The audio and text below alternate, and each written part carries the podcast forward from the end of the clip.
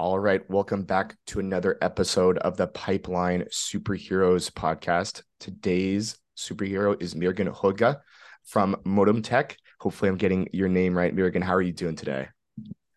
I'm doing great. Thank you. Mm-hmm.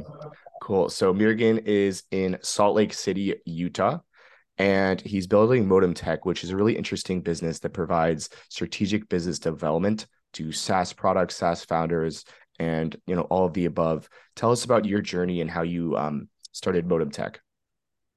Yes. Um, well, uh, thank you for allowing me to be part of your podcast, Grant. You know, I appreciate mm-hmm. it, and I'm happy to share with you my experience and my journey to being where I am. So I started my, my career started in, in banking.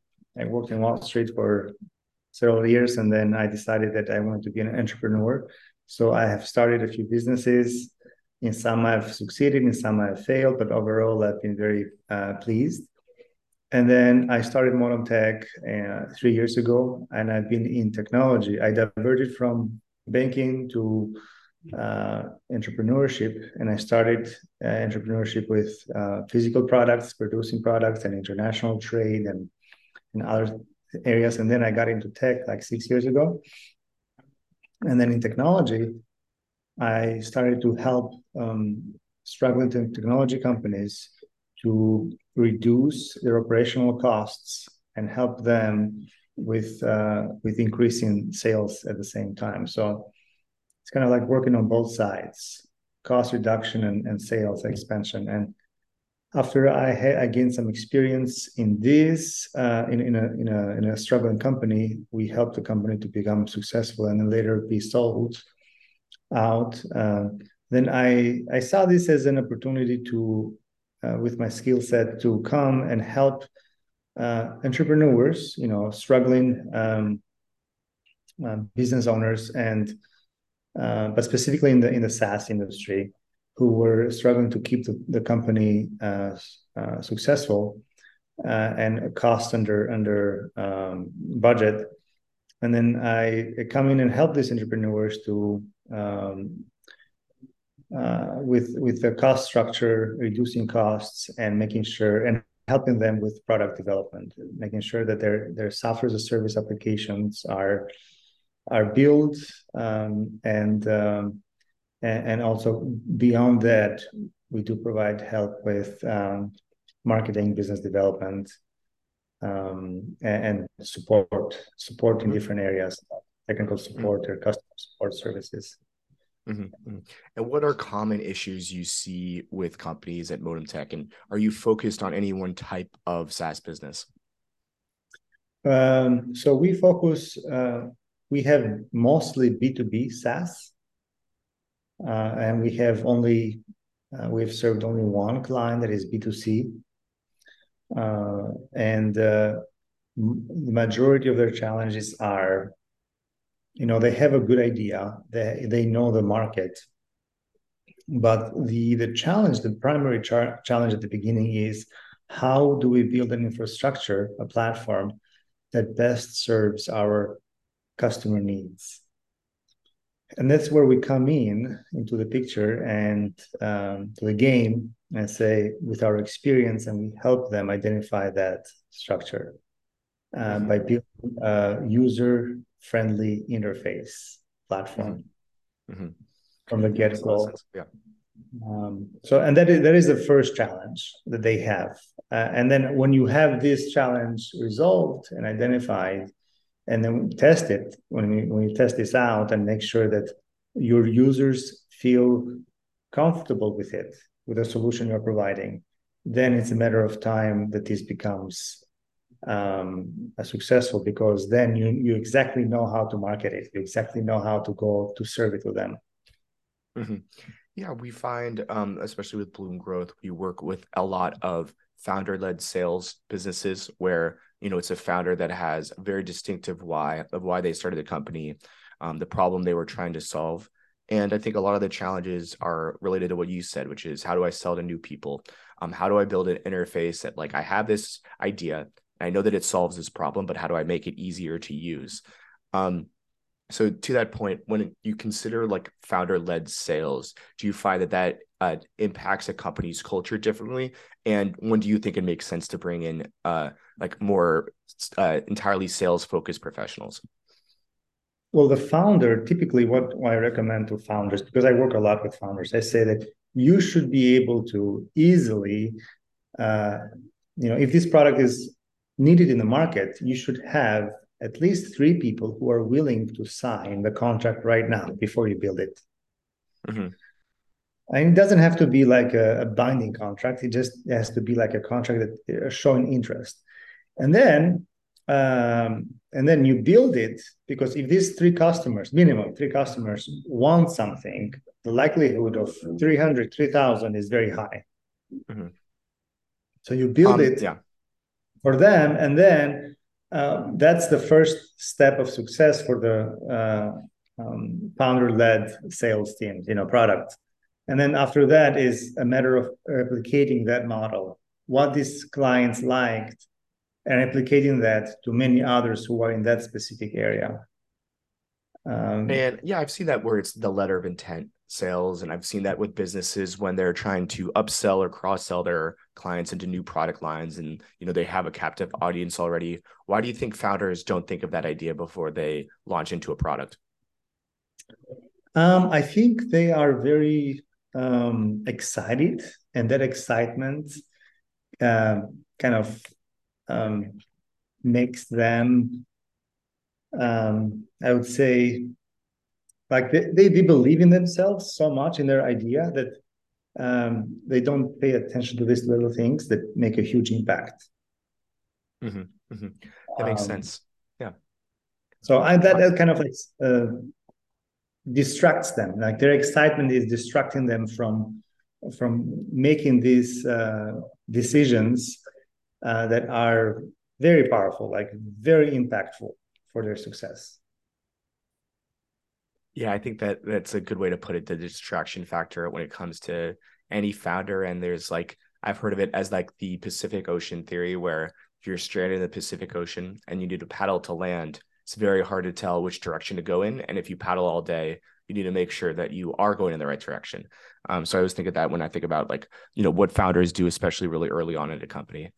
Um, so would love to also talk about the Salt Lake City entrepreneurial community and you know how tapped you are into that. I've just seen a preponderance of really good companies coming out of Salt Lake City, especially in the B2B SaaS space. And it seems like, you know, whatever is working there from a community entrepreneurial uh, uh, standpoint has been really effective and, and yielding a lot of great companies. Why do you think that is?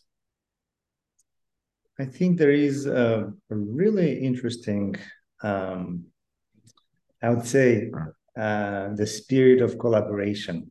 Like people are very, very um, enthusiastic. They are very collaborative. They like sharing ideas. They like um, uh, there is a lot like there is a few different professional groups that meet regularly and from these groups um, in these groups you have investors like from early stages from angel up to uh, series a and b and, and so on. And uh, you have um, you know successful startups uh, owners who have uh, successfully sold the company and they are part of these groups to share their experiences. And i think um, just seeing and being in an environment where you have you meet with people across different sectors and different uh, professions. You meet with professionals who have succeeded, professionals who are struggling, professionals who are succeeding, and you learn a lot from from their uh, from them as well. So uh, I think you know, like you know, there is a, a proverb that says, you know, the fruit, uh, two fruits see each other and they uh, become ripe. uh, and so the, the same thing happens in in our communities where we we see each other's successes and we replicate it uh, and, and, that makes it um, um, a, it provides a lot of um, convenience not easiness but convenience to the community where people uh, have an immediate knowledge of like, okay, something this thing that I'm thinking works or doesn't work. Mm-hmm, mm-hmm. Yeah, and I also find that uh, successful entrepreneurs are always extremely hungry for knowledge and are always seeking out mentors. Um, looks like you've had a, a, bunch of different entrepreneurial stops in your career. Um, when did you really have sort of an aha moment with an on uh, with a mentor that you know brought you towards entrepreneurship? I know that you've always been a builder, but just curious, like what you know, what's some of the best advice you've gotten along the way that we can you know share with this audience, which is typically uh, newer founders. Um, well, uh, when I first started, um, I the first initiative I failed, and I failed because of one small detail, uh, but ended up being uh, determinant in my failure. So I've learned from my experience that um, in order for you to succeed in a know an idea, to turn that idea into a product, whatever product it is, technology product or physical product, uh, uh, the the more advice you receive from people who have done this and who have succeeded, the more convenient it will be for you to succeed. Not easy, but convenient. Because you still have to work hard to to get there, but you will work hard with a set of knowledge that it will work out. Mm-hmm. So, and that's what I'm doing right now is like I'm providing my knowledge, my skill sets in, in, you know product development, product, product implementation, uh, marketing, support, business development, and all of these. We're saying like we have tried in so many products what works and what doesn't work. So if you have a, a, you know market knowledge, we can help you with what works in techniques, what works to to help you get your idea into a product uh, successful. Mm-hmm. If that mm-hmm. makes sense. You know, I really like the um the description of convenience rather than easy. And it's like the classic Jason Lemkin quote of, you know, at first, uh, any startup idea or business looks impossible for it to get to the customer adoption or whatever scale. Um, and that really great business folks, what they do is they turn impossible into inevitable. And I think that there's like a lot of, you know, to speak in sort of a, a, nebulous way, there's a lot of ways to gain momentum. And that could be gaining momentum for a product or gaining momentum within a team, within your own efficiency. And it's really about, you know, um, stomaching upfront investments, whether it's longer hours to build out process or to really make sure you hire the right people um, that makes things, in your own words, like more convenient. Um, yeah, really interesting stuff. And I think that, um, like, you know, there is a lot about how to be an entrepreneur online and there's a lot of really good advice in that space but curious like what is the best single piece of advice you've ever received in your journey um well, you know, I have found that um, I've learned a lot from mistakes, um, but learn from others' mistakes by asking. By you know, you may feel like you will sound, you will look stupid by asking dumb questions, but it's better to to sound and look stupid than make a mistake that will cost you a lot of time and money. Mm-hmm, mm-hmm. Nope, definitely, definitely. I think that is uh, the main point. But then, you know, learning from experience is also great. Like, don't be afraid to make mistakes. Um, you know, that will build you up, make you stronger and wiser and and more successful. Definitely, definitely. Well said. Well, as we begin to wrap up, what would you like to promote, um, Mirgen, and like what are, types of folks are you really looking for? I'm looking for uh, entrepreneurs who have an idea and they want to turn that idea into a digital product. And I come in and help them structuring that uh, the process flow to, to make that happen. If you are an entrepreneur who has uh, a specific a niche knowledge, a knowledge in a niche area, a niche market, where you say that you know you know exactly what this specific uh, uh, market needs are, then we can turn that into a software as a service application for these uh, uh, people to to benefit from. Um, that's who I'm after. Uh, I like entrepreneur spirit. I like their enthusiasm. I like this, their their uh, charisma, and I want to to help them reach their dreams. Well said. Well said. And does it matter where those folks are? No, it doesn't matter. Perfect.